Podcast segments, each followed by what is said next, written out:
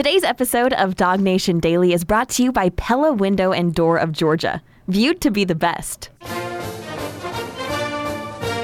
Presented by DogNation.com. This is Dog Nation Daily, the daily podcast for Georgia Bulldogs fans.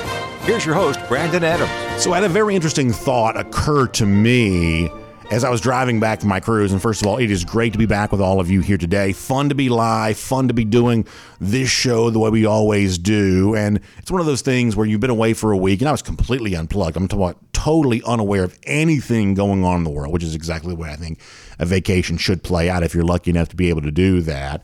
And as I kind of got reacquainted with the sports conversation a little bit over the course of the last 24 hours, there was one thought about Georgia football that kind of really struck me in an interesting way. I want to share this with you coming up in a moment. I want to start with something different and get to that in a moment. But if you're a UGA fan, not only has your present been changed by how successful Georgia is, and not only is the outlook for the future incredibly bright, there is also now maybe a little bit of a reconsidering of the past, which I think is really interesting. And we're going to get to that here coming up in just a moment. Let me just say one more time how great it is to be back with all of you here today. Let me begin, though, with this. I think one of the most interesting figures on Georgia's roster the last couple of years, and one of the most interesting figures from the sort of ranks of former Georgia players now moving on to the NFL draft is cornerback Kelee Ringo. You know, a lot of people think they want to be famous. And yet, when you actually get a taste of fame, you realize sometimes know, it kind of brings its own set of challenges. Ringo has been among the more famous players on the Georgia roster because of his connection to the great interception against Alabama uh, that kind of sealed the deal for Georgia's national championship. A lot of you have paintings of Ringo kind of hanging in your you know uh, basement somewhere. A lot of you have kind of gone out and gotten his autograph. You know, Kelee Ringo is this like historic figure at Georgia because of his connection to that great play. But when you have that level of fame, all of a sudden a lot of eyeballs kind of gravitate towards you in a way that maybe doesn't exist for the average player who's just not as connected to such a historic play. So this past year, I would say that Kelee Ringo at times became one of Georgia's more polarizing players. And at times, maybe Kelee Ringo probably had a couple of moments in the field that he wishes kind of had played out different than they did. He also was a part of a couple of great moments for Georgia there, too. He's really no different than any other player in that regard.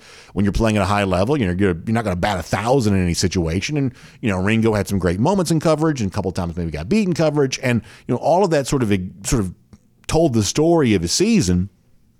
And going into the Tennessee game, you know, that's a game in which Kelee had a big interception and obviously, you know, always seemed to kind of show up big in the big moments, it seemed like, uh, for Kelee Ringo. But at the time, Ringo was kind of asked about the fact that, you know, he himself had dealt with a little bit of criticism. This was true leading into that game in November. It actually was even true, you know, you know, after that game there as well, that Ringo, because of his fame, was just in a big spotlight. And everybody always seemed to notice when either he wasn't doing what they thought he should be doing or the perception of him wasn't that he was, you know, uh, getting beaten coverage or whatever else. How true that was, I guess, is, uh, you know, for other folks to necessarily decide.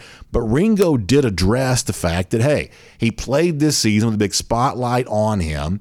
And when folks saw him less than perfect, less than at his best, a lot of times he became a little bit of a lightning rod for criticism. And Ringo, uh, prior to that game against Tennessee, or I should say in the immediate aftermath of that game against Tennessee, was willing to talk about just how true that really was. This is what Ringo said back in November. I'll play this for you as a way of setting up what we're going to do today. Here is Kelee Ringo from back then. Honestly, as a player, I would say it was a little bit upsetting, but um, I feel like going out there, that didn't have anything to do with it. Um, I, I feel like being able to just prove different people wrong. Uh, we've seen a lot of different articles and stuff like that. Um, we try to stay away from the media and, um, and, and, just continue to work on our preparation and just be able to execute. And I feel like the rest will take care of itself. So that's Kelee Ringo kind of addressing all of that. That um, uh, that you know he knew he had that criticism, and as a player, you sort of shake that off and kind of go about your business. And obviously, that was important for Ringo to do during the season. But that same attitude is probably going to serve Kelee Ringo well now as he moves on to the NFL draft. Because once again, you know, Ringo is one of the most more talked about prospects in this upcoming NFL draft, but he's going to be talked about in such a way that some folks are going to really like what he brings to the table, and some folks maybe see some moments during the season where they're questioning, you know, is this guy worthy of being a first round pick? And I think you see a lot of this reflect in something that Daniel Jeremiah, who I think of, of all the NFL draft analysts, I believe that Jeremiah is probably the best. Works the NFL network. And Jeremiah did one of these calls with reporters of the day where, you know, you got a chance to ask him questions. I think that you've seen some of this at dognation.com already over the course of the last couple of days. And the subject of Kelee Ringo came up. And I think that Daniel Jeremiah did a really good job of kind of laying out, you know, kind of the I guess, the debate that centers around Ringo right now. Let me read this to you a little bit, kind of a longer quote, but I want to read you the entire thing, or at least a portion of the quote here uh, from Daniel Jeremiah. He says that Kelee is going to be, I don't want to say polarizing, I just think he's going to fit certain teams. He's not going to necessarily fit others. I think there's a real chance he goes in the first round, especially when he puts on a show when he runs. He's a little rigid, though. He's a little bit tight. I think if you are a cover three team, you're going to love him. I like him as a player. You watch him as a gunner, you watch him on kickoff. That tells you a lot about a guy of that stature, that type of recruit, that type of reputation as a defensive player to not only be on teams, he means special teams, but to be playing with maximum effort and be a good player on special teams. I think it tell, I think it tells you a lot about him and his makeup. Once again, that's Daniel Jeremiah, NFL Network, recent conference call with reporters speaking about a number, a range of NFL draft topics. Now, let me break down a couple of things for this uh, from this here for a moment. First of all, on the Ringo topic in particular here, I think if you're a UGA fan, this really kind of draws the lines of a real topic that's going to play out for us over the course of the next few weeks. You know, as you head towards the NFL draft, exactly how Kelee Ringo is viewed. And, for me, I am not as big into the NFL draft conversation as maybe some other people are. That's not my thing as much. I like the draft. I don't like the pre-draft process necessarily quite as much. So I may not get into this part of this as much as you know maybe some of uh, maybe some of you like to, some of you will. But I'll tell you this: given what Ringo has given to George, obviously his you know, his fingerprints on the great play at the end of the 2021 season, the interception against Alabama, but also the, being a big guy as a part of Georgia's last two national championships, knowing that the knowing that the the the, uh, the opportunity exists for Ringo to kind of move into the first round here to, to really cement himself as a first round pick, you better believe I'm going to be rooting hard for that to happen. I know many of you will be there as well, but you better believe that's what I'm going to be rooting for to happen because Ringo has given a lot to Georgia, and I'd love to see him rewarded as a first round pick. And Jeremiah kind of sets it up that he's either you know kind of top into the second round, making his way into the first round, and how he kind of performs in some of these pre draft events is going to kind of determine how a lot of that plays out. So I don't have to tell you that is what I'm rooting for. But that's not the only reason why I share the quote from Daniel Jeremiah, because I think beyond just the central debate here around Ringo of whether or not he is or isn't a first round pick a story uh, uh about a guy like Kelee Ringo, I think also gives us a strong indication of sort of what makes Georgia Georgia. And as you see Ringo get a chance to kind of prove that he really supposed to be a first round pick, what Jeremiah says there is a little bit of a reminder that there is just something special about these guys that come out of Georgia right now. We saw teams gravitate towards that in the 2020 in the 2022 draft at the end of the 2021 season, and we may see the same thing again here this year as well. And in fact, if you don't mind, can I see that Jeremiah quote on the screen one more time because I want to read the second part of this to you again because this to me is one of the things that makes Georgia Georgia. Can I see this one more time on uh, Jeremiah here? He says, um, you watch him on kickoff that tells you a lot about a guy of that stature, that type of recruit, that type of reputation as a defensive player to play on special teams. In other words, Ringo's a five star guy. Ringo is a guy that began his college career with the idea that he would very likely have a chance to be a first round pick at the end of his college career, and yet he still plays on special teams. And not only does he play on special teams, as Jeremiah says, he plays with maximum effort and he's a good special teams player.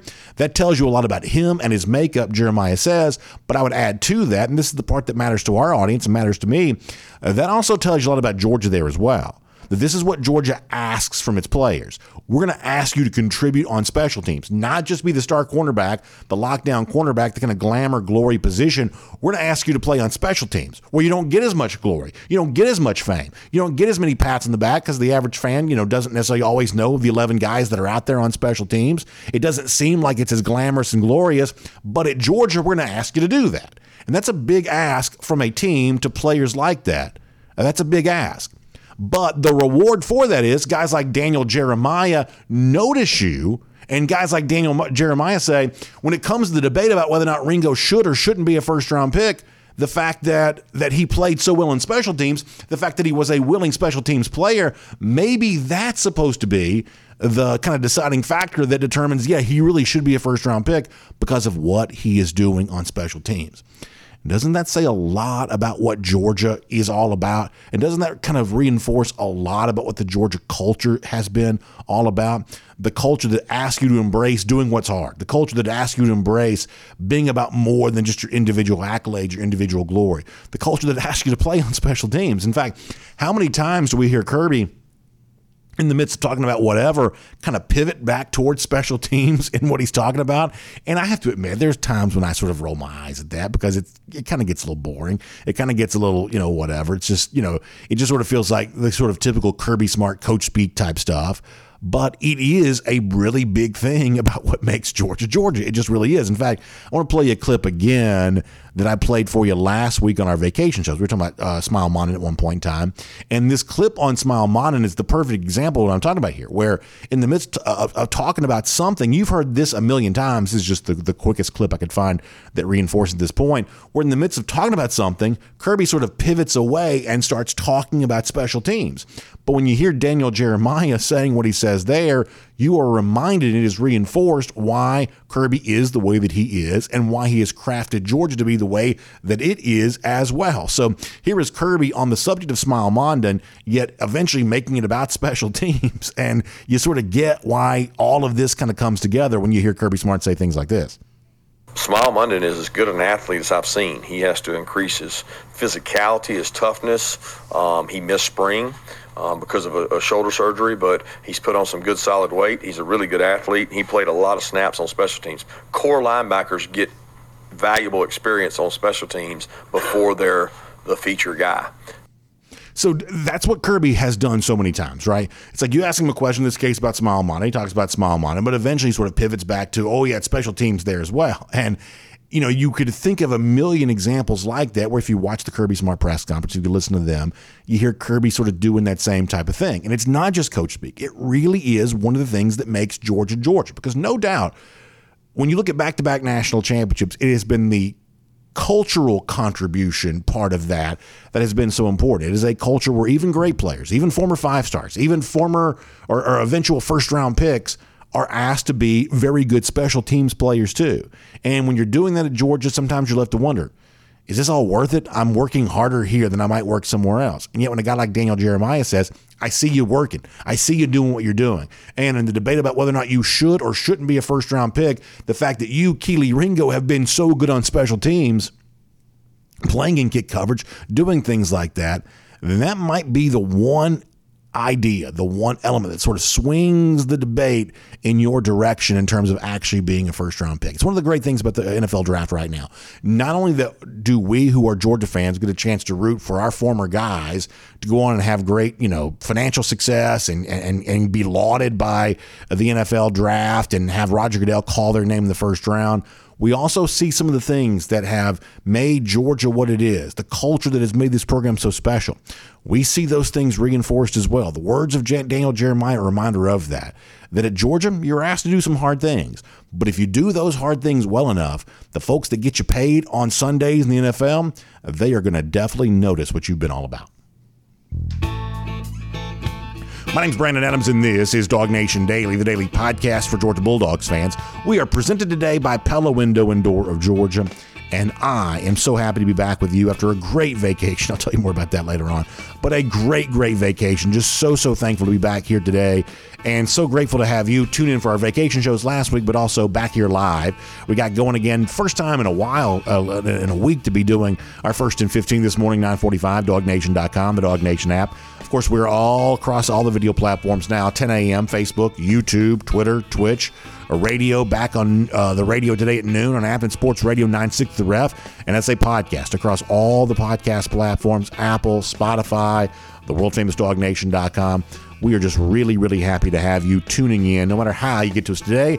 And a huge thanks to our friends at Pella Window and Door of Georgia for making it all possible. You know, Pella is just such a great sponsor of ours, and I love what they do for our audience. Because listen, when it comes to your home and taking care of your home and making it look the way you want it to look on the outside, feeling the way you want to look, feel on the inside, there's really no better product to kind of enhance all of that than the great windows and doors, those energy efficient windows and doors that Pella Window and Door of Georgia is all about. And many of you are aware of this. You kind of know year after year in surveys that are done of homeowners right here in our market that Pella has been recognized as really the brand leader when it comes to entry doors and windows and things like that. But maybe a lot of you have kind of heard me talk about this and you want to kind of learn more about what exactly is it that makes Pella Pella. Well, I would invite you to do that. If you're in the market for better windows, better doors, then learning more about what Pella is all about is exactly what you should do. You can stop by and see them in their experience center there in Duluth. You can talk to one of the Pella experts. It's, of course, a no pressure conversation. It's just a consultation, really,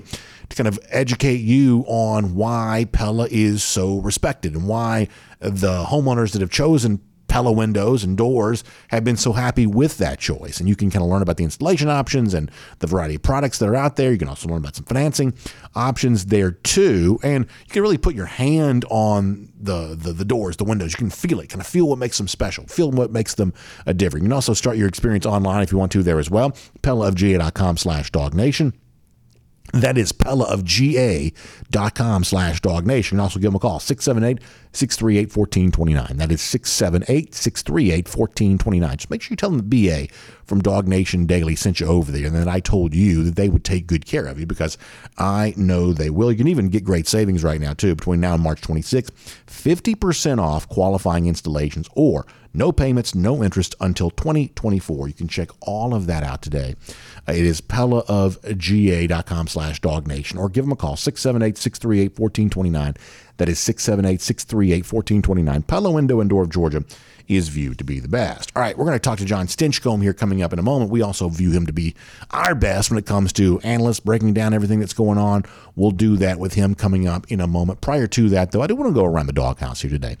I told you before that there's this kind of, uh, I guess, thought that occurred to me yesterday, and it was kind of a an appealing idea to consider based on how tormented some of us have kind of been in the past. I'll give you a little bit of a uh, quick backstory here. So, when I go on a cruise, go to the Caribbean, something like that, you know, I like to kind of like completely unplug, completely uh, unwind. So I, for the most part, just leave my phone on airplane mode the entire time.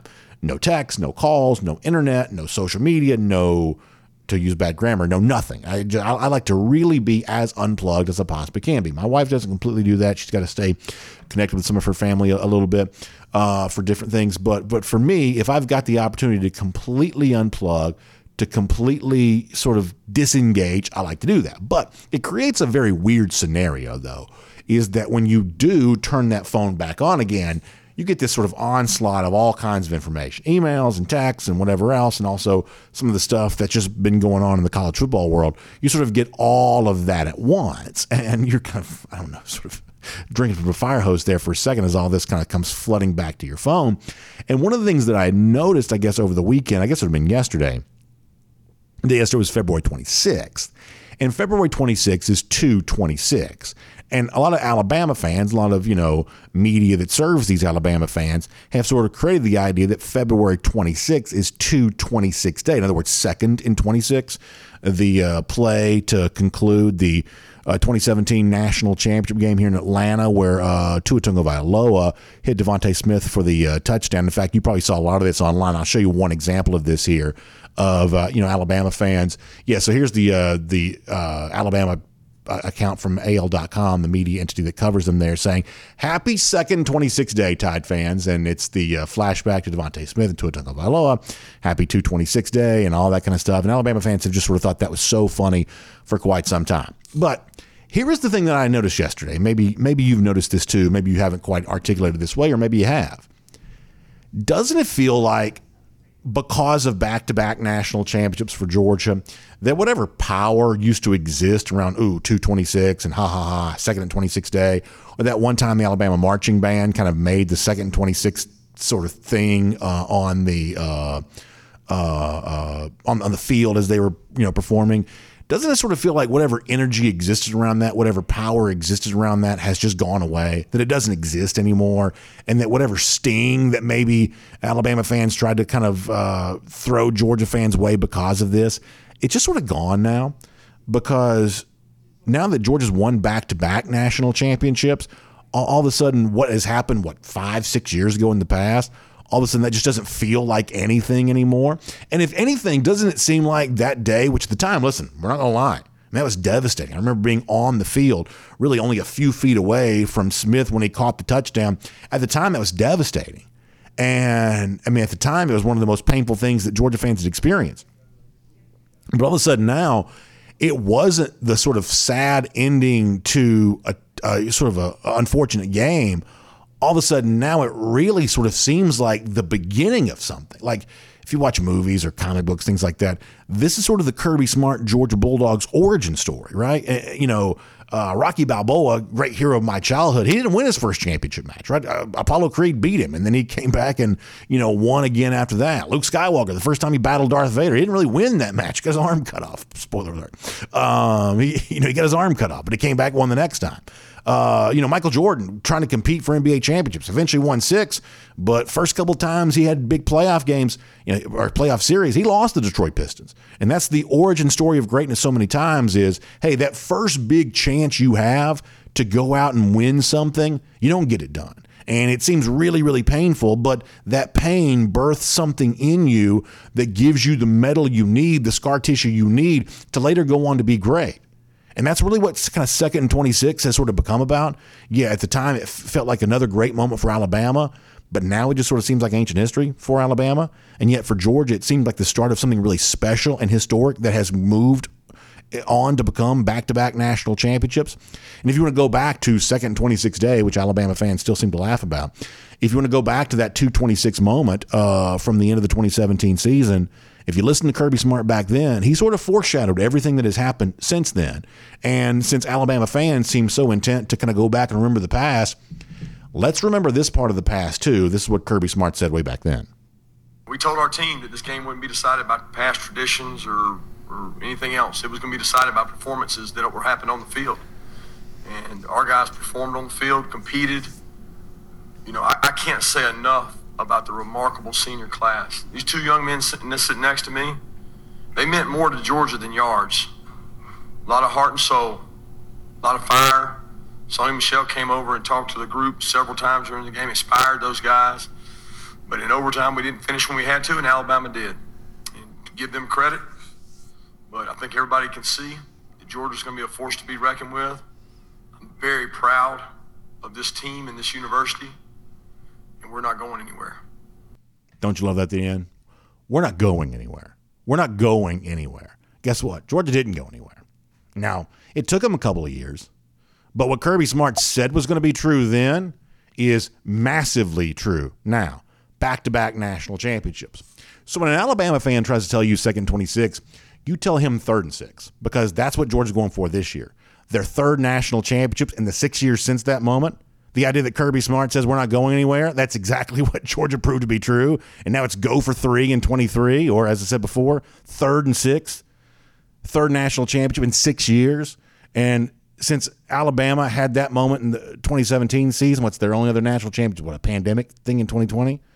I guess that counts. I don't know. Uh, but I do know what counts for Georgia back to back national championship. So, yeah, second 26 happened. It was painful. And Alabama fans, can, uh, you know, I guess relish that history. But the more time passes, the more that starts to feel like ancient history a little bit. And the more what actually that day might be remembered for is the origin story for a new dynasty, the one that's taking place at Georgia here right now. So couldn't help but notice that with a lot of Alabama fans on social media and a lot of the media accounts out there that kind of serve those Alabama fans while they were having fun with second 26. I have to say, as a Georgia fan, second 26 now sort of means something a little bit different than it used to to me. Maybe it does to you there as well. We'll make that around the doghouse here today on Dog Nation Daily, presented by Pella Window and Door of Georgia. All right. Before we are done on today's show, uh, last week while I was on vacation, I asked a lot of our guys who joined us to kind of give me their Mount Rushmore for Georgia football. So I'm going to turn the spotlight back on myself and give you my official answer to that before we're done here today. Just going to put a little bit of a punctuation mark on that. But for now, on everything that's going on with Georgia football, getting ready for the NFL draft and all kinds of fun stuff, they're on all of that. Let's talk to John Stinchcomb right now. First time in a while for us, so we're looking forward to it right here on Dog Nation Daily, presented by Pella Window and Door of Georgia. From Athens and across the SEC or wherever the recruiting trail may lead, here's a DogNation.com insider. John Stinchcomb, it is great to have you back. You had a uh, skiing trip, I had a uh, little cruise, and now we're all back here together, and I hope you feel as energized coming off your vacation as I do uh, from mine. I, I love being away, love coming back, and it's just kind of funny. You have a whole new outlook on life after uh, something like this. So, uh, just really, really excited about that, and great to be able to talk to you again here today, too, John.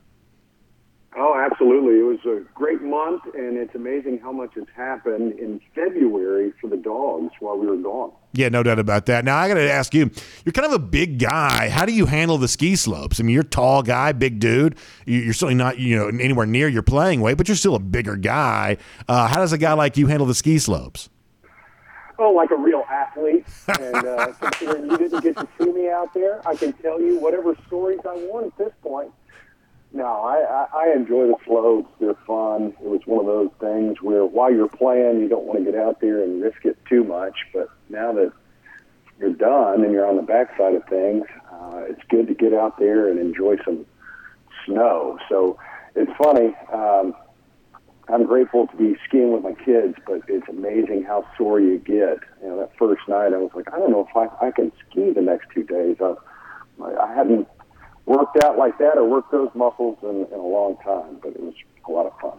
And you know, one of the things I was talking about before you joined us is so I'm coming back from vacation yesterday, and you get online for the first time, you start seeing what people are talking about, and you see a lot of Alabama fans kind of reminiscing about the second and 26th moment from the 2017 season because yesterday was, I guess, February 26th, 226 day, they like to call it. And John, I don't know if you feel the way that I do, but to me, there is so much sting that's kind of taken out of the past because of how great the present is for Georgia and what seemed like a, a really you know great moment for Alabama. At the time it certainly was but over the course of time that starts to feel a little bit more like ancient history. And for Georgia even though that was kind of painful it was in a lot of ways validation that Kirby Smart was the kind of coach that could get Georgia to a national championship game. He did it in just his second season.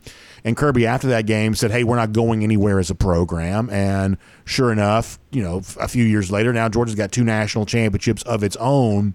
Are you like me in that, you know, revisiting some of those moments from the past that were painful at the time?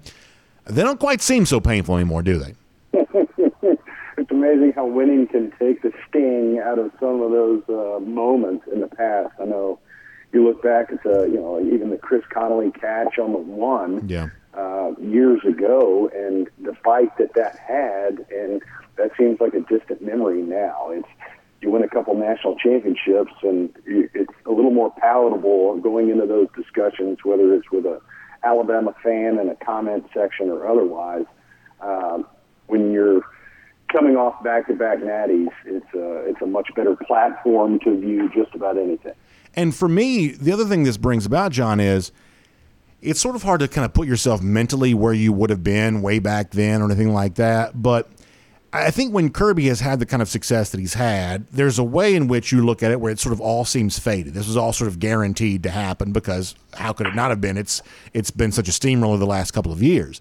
But back then, things were any anything but certain. You know, 2016, Kirby's first year, there were a lot of folks who wondered if Georgia might have buyer's remorse about hiring him, just given the fact that they only went eight and five that first year, and Mark Richt was having great success uh, at Miami. And of course, you and I both, you know, love Coach Richt, so you know you're you know happy for him. But there was this thought of, are you really sure you made the right decision to kind of move away from Richt to move towards Kirby Smart? That was a conversation that was going on. And when, you know, Georgia was losing Alabama in 2017 and coming back and losing to Alabama again in 2018, there was also this thought of, well, is he really going to be able to get over the hump and beat his old boss? Or is this simple, you know, simply a, a matter of, you know, you know Kirby Smart sort of falling short compared to his you know mentor here. That that there was a lot of doubt that had to be exercised along the way to Georgia having the success that it's had. And when you go back and revisit that, I think it's important to tell that part of the story, which is, hey, along the way, you know, Kirby did have to prove himself that he could be the kind of coach that he's turned out to be. And let the, you don't even have to go that far back. I mean, two years ago, the before in the on the run to our first national championship, um, the, the discussion was the game's evolved. It's you know with a defensive coach is is that going to be enough? Is, you know, Alabama has changed their ways. They're they're opening up their offense. What about Georgia? And you know, is, is Kirby Smart in the way he's approaching things with defense first? Is that ever going to be able to win championships? The old adage does that still apply that defense wins championships? And back to back times, he's proven himself right. But there was a lot of questions that had to be answered, and I'm sure there's plenty of folks that look through history with these rose-colored glasses of like, oh, I never had a doubt. But they were few and far between for a couple of years there, where you know we, I think we all recognized that Georgia was good, but the the conversation surrounded will they be able to clear that final hurdle, that final hump, um, and, and bridge that gap because of those opportunities that we had, whether it was LSU or Alabama at the time, that you know were, were exploding offensively, just the way we were built.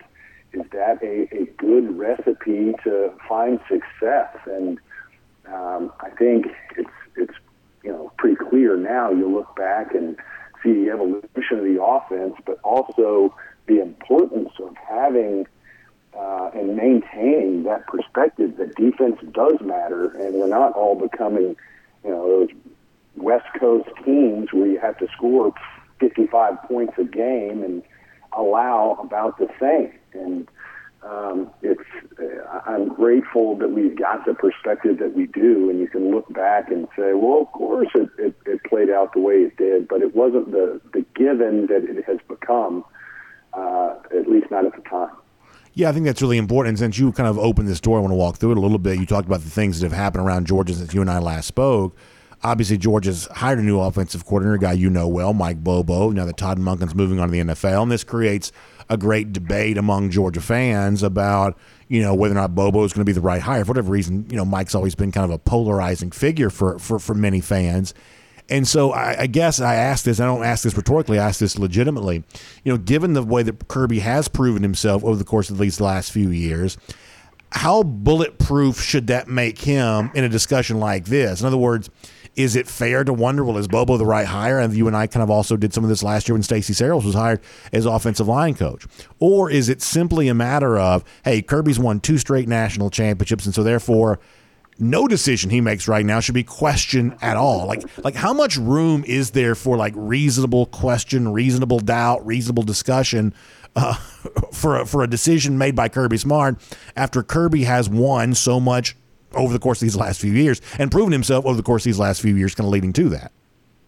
Yeah, and I, I think what he has earned is the benefit of the doubt. The benefit of the doubt of this hire or any other of saying, oh, is this lazy? Oh, is this just a homer pick? And you've got to give Kirby the benefit of the doubt that Mike Bobo is the, is the best candidate that he saw for this job. The, the connection not only to recruiting in the state, his familiarity with the, the traditions and history of the program, but more importantly, his ability to lead and execute an offense at a national championship level. And uh, I, I think even Coach Monken was recognizing uh, Bobo's contributions in. You know, I pointed to it often, but the, his Broyles speech when you're talking about the assistant of the year, and uh, Monken was quick to point out that the offensive staff deserves a, a reasonable amount of credit for the success this offense has had, at least over the last couple of years. And so for Coach Smart and any hire, including this one, he has earned the benefit of the doubt. Until proven otherwise, trust me that I've got uh, the ability to make the best decisions for this program. And uh, for all the naysayers out there, and I you know read a, an article saying you know this was uh, Coach Smart's first bad hire. You're thinking this is uh, you know, I understand folks are trying to, you know, get clicks and, and draw attention, but um, even when Bobo was here and was the offensive coordinator, and you had the naysayers at the time, statistically, in, in comparing the rest of the, um, especially the conference, but across the country, his ability to, to lead an offense was exceptional. And now you add even more talent and more uh, expectations and a strong identity in a locker room. And um, I'm expecting nothing less than a, a at least maintenance of where we've been and, and potentially a growth from where we've been, especially when you're looking at uh, the new players and the amount of talent that this roster has, um, and seeing how that gets all put together. Let me ask you one more thing about this. When I'll move on, talk about something different. I think one of the things that made Todd Monken really valuable to UG, because when he was hired here, no one knew how good he was going to be either. He's obviously turned out to be one of the best, you know, assistant coaches that Georgia's probably ever had over a short term basis for sure. But at the time, people didn't necessarily know that, and yet I think mostly people still thought the Monken hire was was positive when it was made because it did kind of represent a little bit of an outside voice at a time in which maybe some people thought Georgia needed a little bit of an outside voice offensively. With him gone, you know, now Georgia doesn't really have that what I'll call outside voice anymore. It's a lot of guys who are sort of cut from a similar cloth to Kirby Smart here on this coaching staff. How valuable do you think Monken as kind of an outside presence really was to UGA? And do you think that Georgia's going to miss that component to this coaching staff, which you know doesn't seem to be in place. On the flip side, there's a lot of cohesiveness, which is also really valuable too. But you don't really kind of have that sort of outside agitator presence on this staff anymore. Is that something you think Georgia might miss?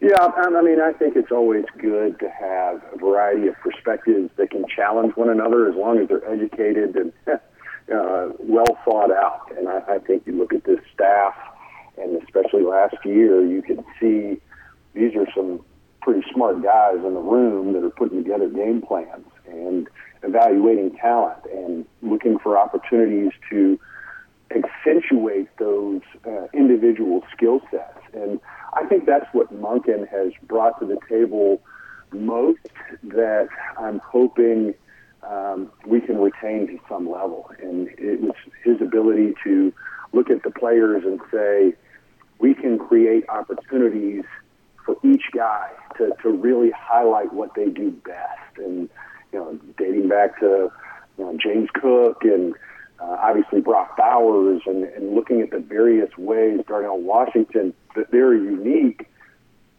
and then creating situations for them to really flourish. Um, I think it's one of the things that sets him, uh, Coach Monken, apart, and, and it's probably why he's going back to the NFL because that's a, a common mantra as you're looking at matchups and you're trying to identify um, individual ways to capitalize on um, you know, anytime you see a spike in the graph, so to speak, if you see uh, a matchup that, that you're trying to exploit and then trying to create situations as much as possible to uh, put yourself in a, in a position to take advantage of those um, spikes.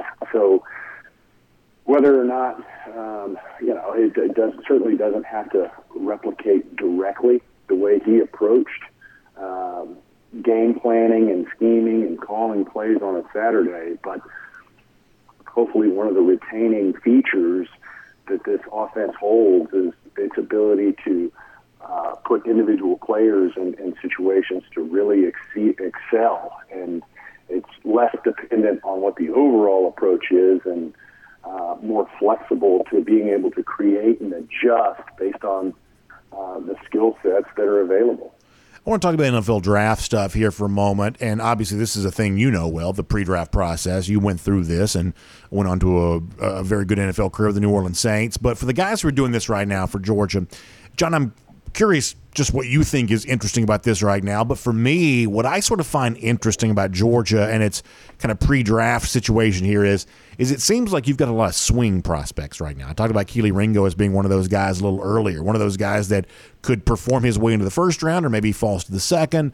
You know, it seems like Nolan Smith's a little bit of that too, coming off of injury, maybe a different type of evaluation, but but a guy that could be in the first round or maybe not. Uh, I think that Darnell Washington's probably a little bit like that there as well, where you know the high projection has those guys going in the first round, but there's also a chance that they could sl- sort of slip out here a little bit as well. And I guess that to me is what's interesting is rooting for these guys as a Georgia fan, which I am, rooting for these guys who've given so much to Georgia to get that confirmation, that affirmation here by hearing their name called by Roger Goodell. It seems like over the course of the next few weeks, we're going to have a lot of those type guys to root for who, based on how pro day goes, or in some cases the scouting combine goes, these are guys that could sort of perform their way into the first round here. And I don't mind telling you, I hope that they do.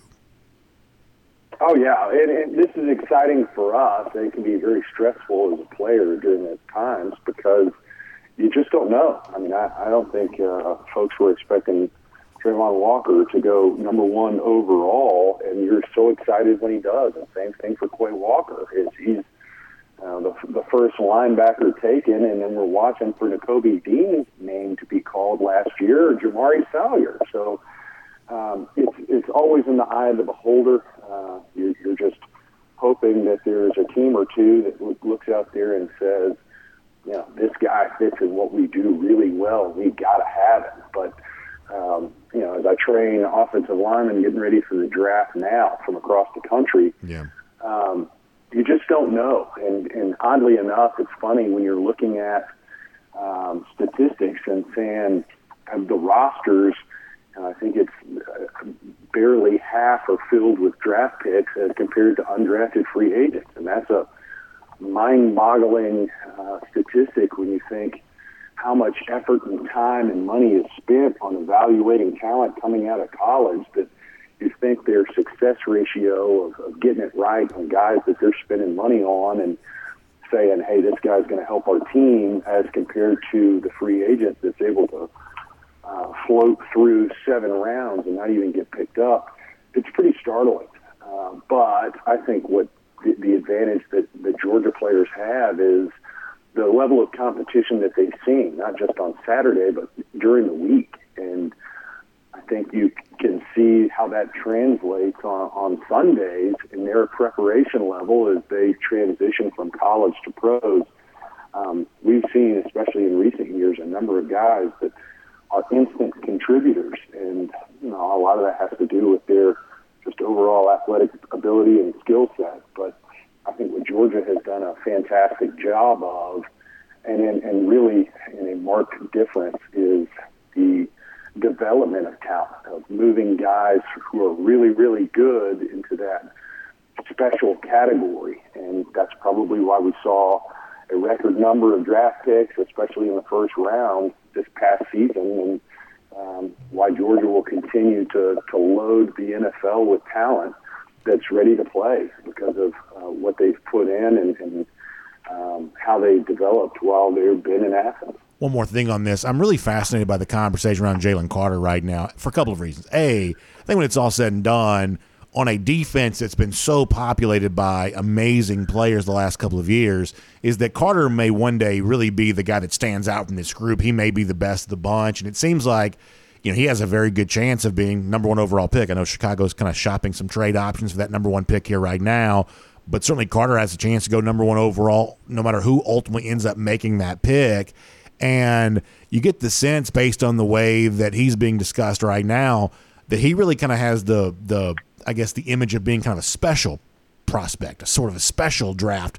And there's a number one pick every year, but it seems like there's a chance that if Carter gets that spot this year, he may, you know, really arrive with a huge level of expectations at the next level. You know, one of the better interior defensive line prospects we've seen in, in, in quite some time. You know, what do you think about Jalen? And I guess how how remarkable do you think his chances are for for great NFL success? Oh well, last year when I'm talking to NFL scouts uh, what's funny is they're, you're talking about how loaded this the defense was and how many first round potential players they had and the the special defensive line uh, players that they have and you know, Jordan Davis and Devonte Wyatt and to a person they were like, well, you know, the, the arguably the best one with the highest ceiling isn't available uh, in this draft class. And, and obviously, they were talking about Jalen, who's coming out this year.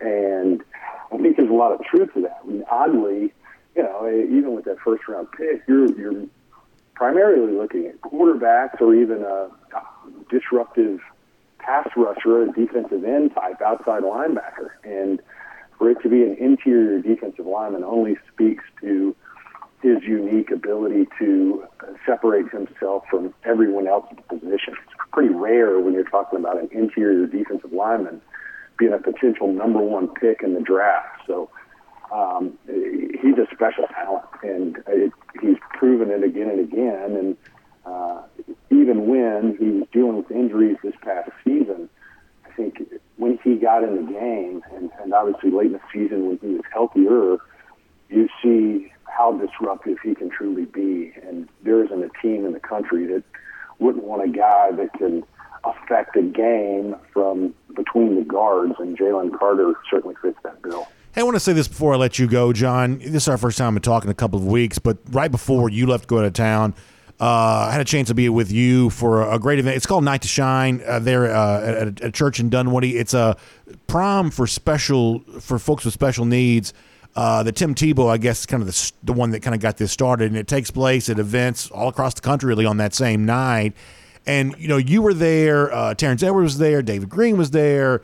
Uh, Charles Grant was there. George Foster was there. Your brother Matt uh, Stinchcomb was there. I'll make sure I don't leave anybody out. Uh, obviously, Musa Smith, the terrific former Georgia running back, was on hand there as well. And John, I was just sort of blown away by just how involved you and your you know former teammates and friends that, that that played at Georgia were in this, like right in the middle of this, making it a special night for everybody who was there. It was a really honor for me to be a part of that. Such a fun thing to be able to see, and I just love seeing former dogs kind of leveraging their fame and their uh, notoriety for uh, such a great cause. It was uh, such a special night. So, John, I just wanted to say thank you really quick before uh, I let you go for allowing me to be a part of that and kind of seeing some of that up close and personal it was really a uh, it was it was really a fantastic evening.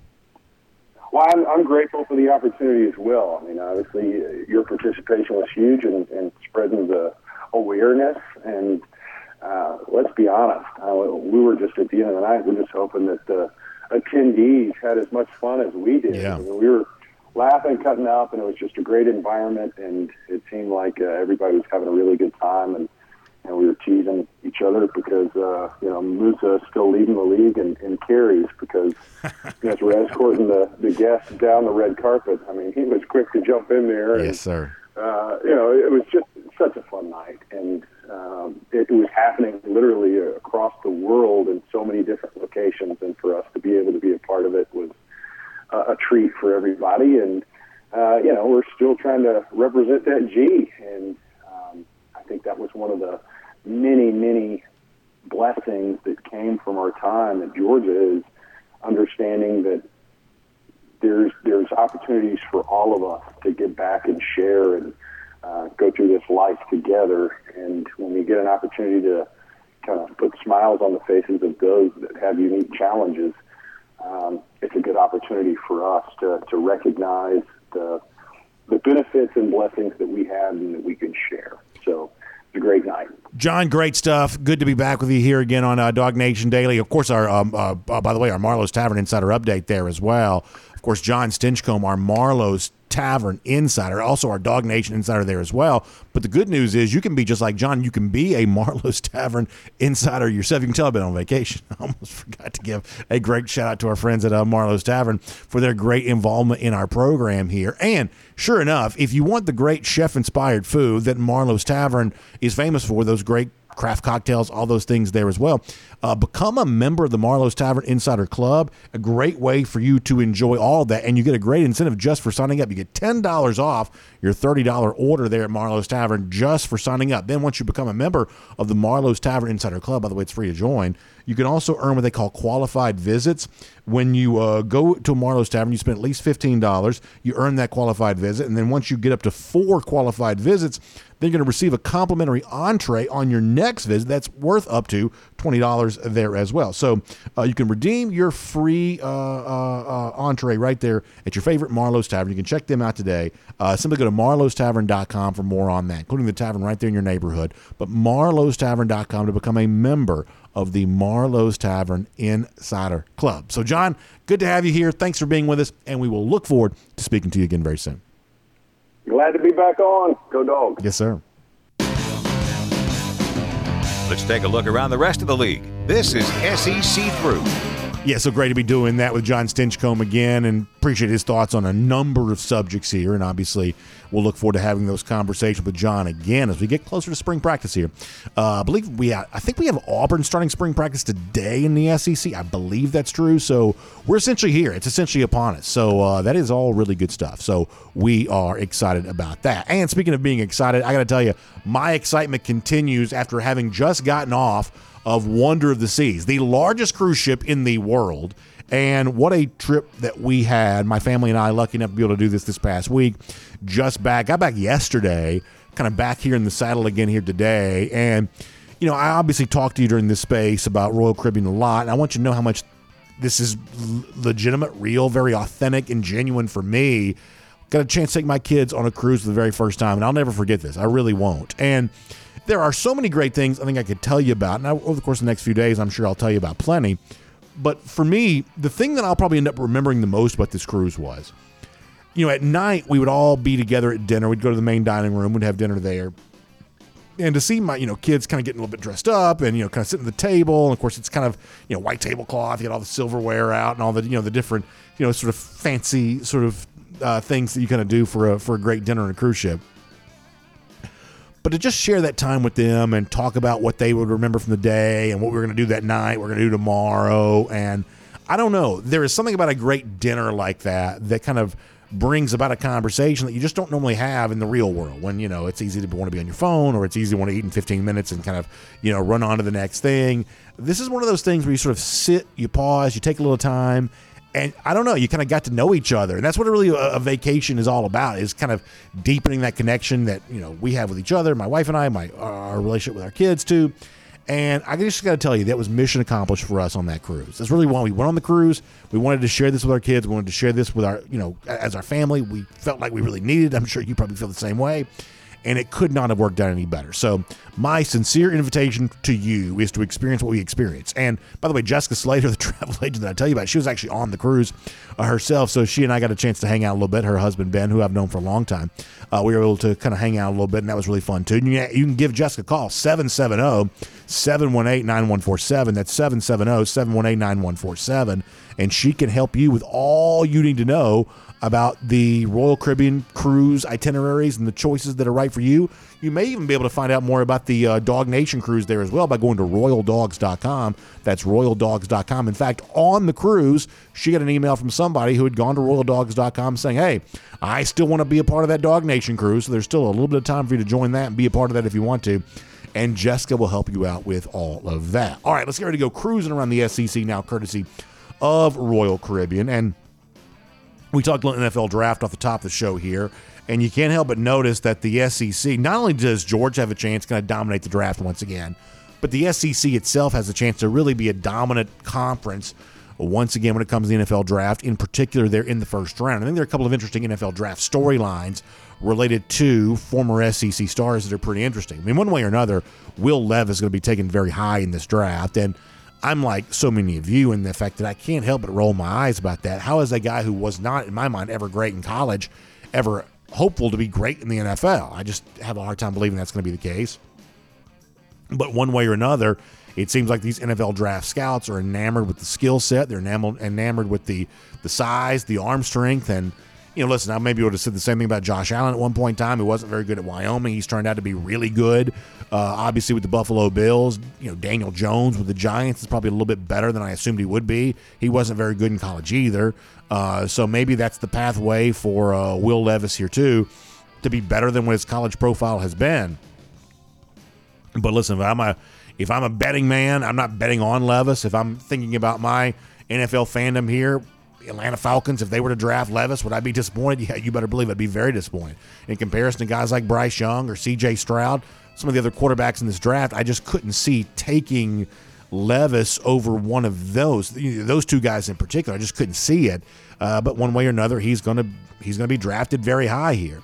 I think something else that's kind of interesting. Speaking of the Alabama stuff, you know, and this is not meant to be like snarky or you know whatever you know trollish, but it's just true in some form or fashion, you are very likely to see both Bryce Young and Will Anderson go in the top five of this draft. And you will be reminded at that point in time. I mean, there could be as many as 14, 15 uh, SEC guys taking the first round. you know, Young and Anderson could both go in the top five. They're going to be left to conclude gosh, this team lost two regular season games last year with both these guys, albeit with Bryce Young banged up a little bit. But they lost two regular season games last year, failed to win a national championship when there was really kind of a two year span in which a lot of folks would have told you, oh, you know, Young was the best offensive, uh, Will Anderson was the best defensive player in the country and yet um, and yet they really have nothing to show for it from a team standpoint. That's got to sting, got to sting for Alabama a little bit. But those are guys that are going to be you know pretty heavily discussed here, and I think rightly so. I mean, listen, I I still think Will Anderson's a great player. I do. I think that Jalen Carter's probably rightly proven himself to be better, but I think that Will Anderson's a great great player but it sort of speaks to the kind of what might have been for Alabama a little bit, the woulda, coulda, shoulda of what you maybe had a chance to do while they were on your roster.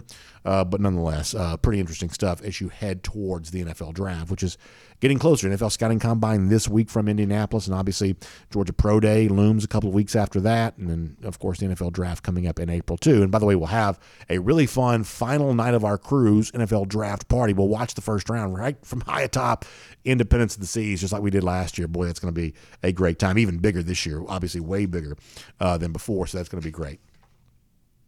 Speaking of the NFL, so where Patrick Toney, uh, co-defense coordinator at Florida, is on his way to the Arizona Cardinals, at least reportedly so. I guess this is final now. He's on his way to the Cardinals. What we don't know yet is what job Toney's going to have with the Cardinals. Right now, he's just being listed as a defensive assistant, but he's on his way. Billy Napier has acknowledged that. And, you know, I guess two quick thoughts on this. Another example of what we seem to see a lot right now of guys that can go to the NFL are doing so. You don't see as many guys from the NFL coming down to college, but you see a lot of guys in college looking to get to the NFL. I think that means something. People don't seem to be paying enough attention to that. I don't believe, but I do believe it means something.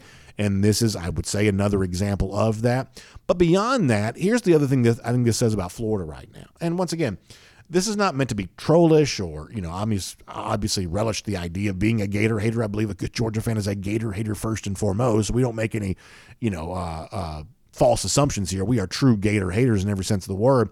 But in this particular case, I'm not trying to be a Gator hater. I'm trying to give you an honest read on the situation. I think if I'm looking at one year's worth of Billy Napier, kind of moving into year two on the field, I think the one thing you have to say is, at the very least, it is unsettled at Florida right now. You know, you're losing a guy like this after one year on the job, now going on the NFL.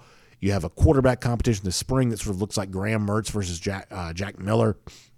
There is just something about Florida right now that just sort of seems a little bit unsettled. And, you know, maybe they find some footing on the field this year. Maybe that kind of comes to be.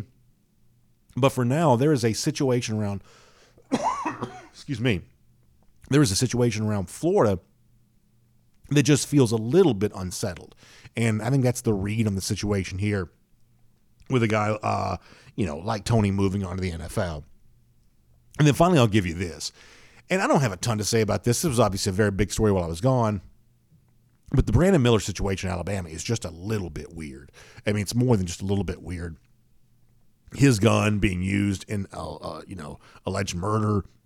Uh, you know, a, a very tough, very weird situation obviously nobody likes what happened in Alabama uh, with the player introduction today when it's patted down. They've been doing that all year long. A lot of you are very well aware of this story right now.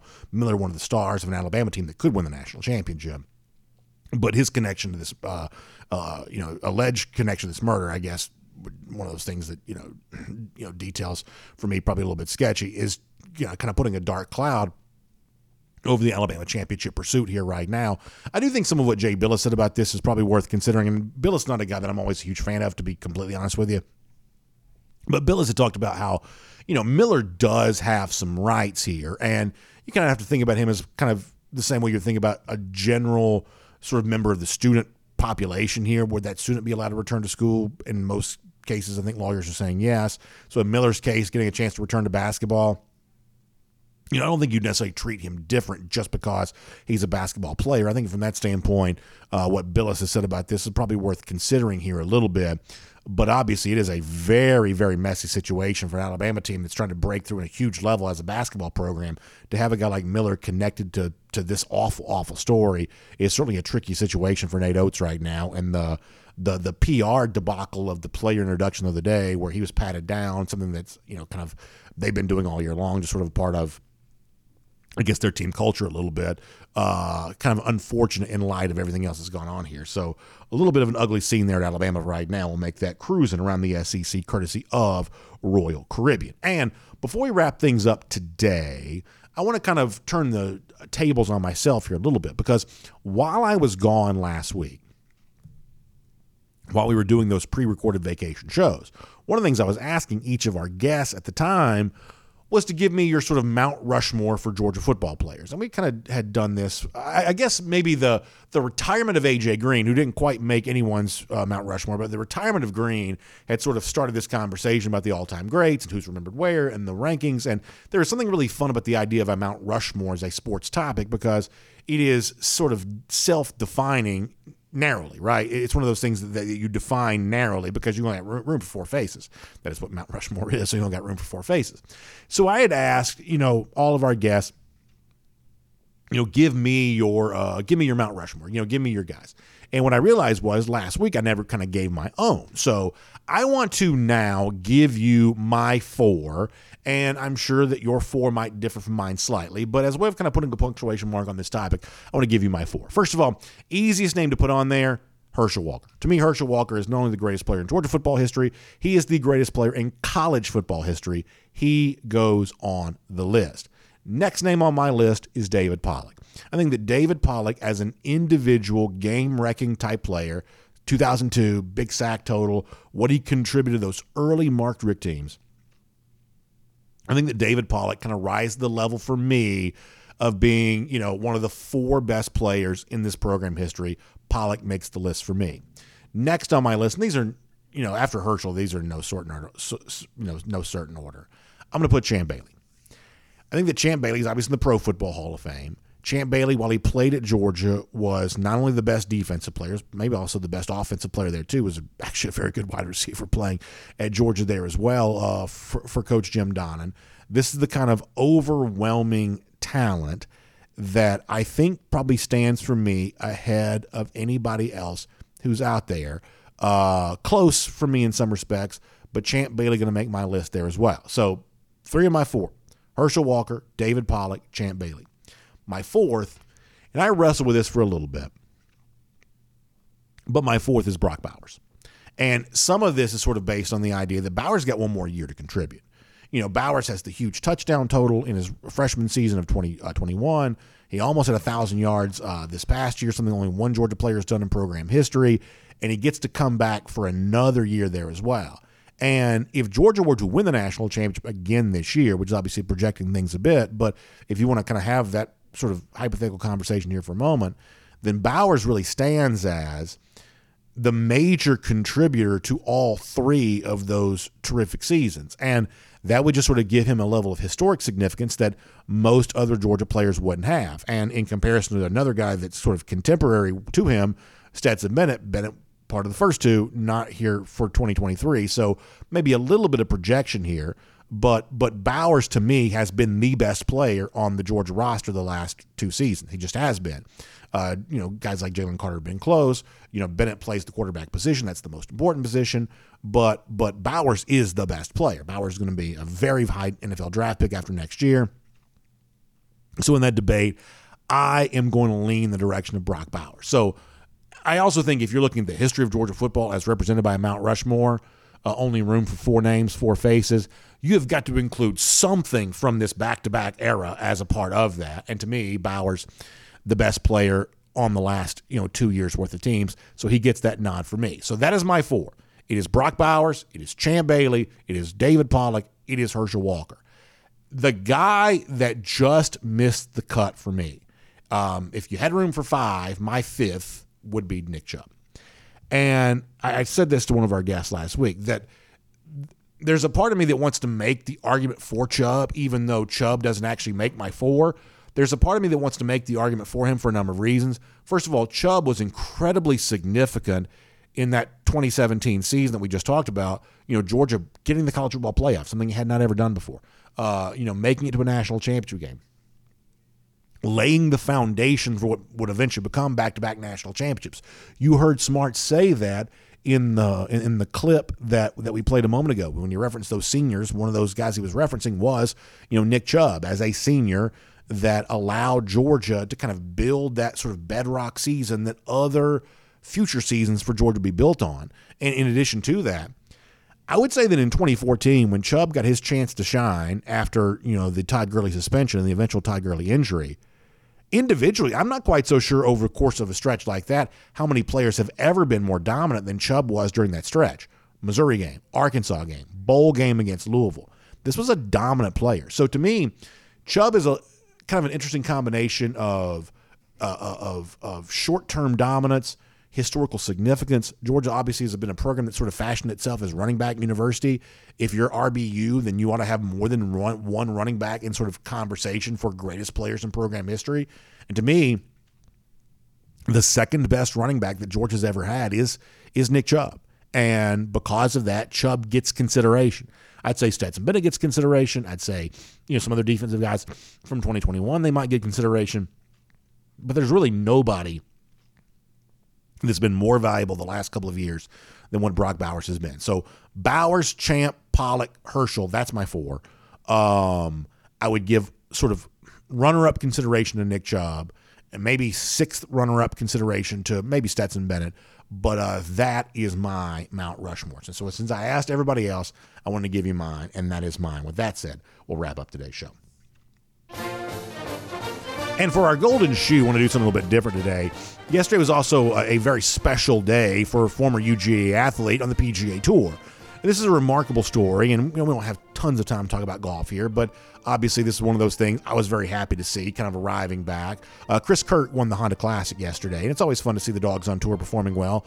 But in the case of Kirk, this is obviously a maybe a little bit additionally special story because of how open he's been about the things that he's sort of battled in his life. In fact, I'll show you this from the PGA Tour as a way of honoring Kirk.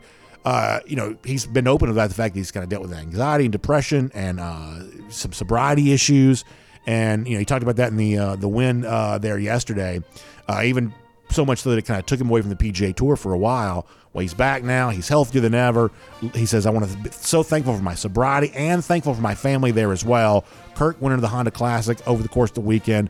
Great to see that. We'll give a golden shoe there for that. Remind you, speaking of the lousy stinking Gators, we mentioned them a little bit earlier. How about 243 days from now? Georgia back in Jacksonville, maybe for the last time, but nonetheless, beating up on Florida. Uh, that is our Gator Hater Countdown. Thank you all for being with us here today. We will see you tomorrow. DawgNation Daily, presented by Pella Window and Door of Georgia. We'll look forward to talking to you then. And of the podcast, time now for the R.S. Andrews podcast cool down. Boy, it's great to be doing this with you again. Feels like we haven't spoken in this space in a little bit of time here, but I'm very, very thankful to be doing that. Of course, getting back to your comments on Twitter at DawgNation Daily, in the comment section at dawgnation.com.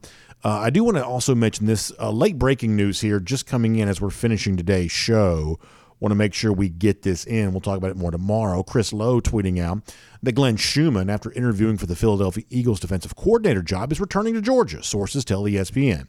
Big news, the Dogs, uh, Low says. Schumann was a co-DC and called plays last year for the two-time national champion. Georgia's already lost Todd Monken to the NFL. That's coming from Chris Low on Twitter. And obviously, this is big news. Um, maybe not unexpected. I don't know that anyone thought that Schumann was leaving Georgia. But it does tell you a couple of things. First of all, it tells you that Schumann is a name to know. Georgia fans know him. Now his notoriety kind of rising here a little bit uh, outside the Georgia program. So I think the spotlight's going to be on Glenn Schumann in a much bigger way now. A, a lot of times that's what the purpose of these interviews are. Um, you just sort of raise your profile by by these interviews. And the Schumann profile is raising here a little bit like the path that uh, his former partner Dan Lanning, you know, kind of went through, where one point in time, you know, uh, Lanning was sort of an unknown, kind of grew as, as the defensive coordinator figure, and eventually became Oregon head coach. That's one of the best jobs in the country. That may be one of the, what, 20, 25 best jobs in the country. Lanning got it because of his work at Georgia. And now Glenn Schumann, who's even younger, kind of traveling a, a similar path here in terms of doing great work with the Georgia defense and, you know, eventually maybe becoming a head coach somewhere the same way that Dan Lanning did after only a few years on the job. The other thing is, in a day and age in which it seems like so many coaches are bolting from college for the NFL. That is not a two way street right now. Uh, you only see that traffic moving one way.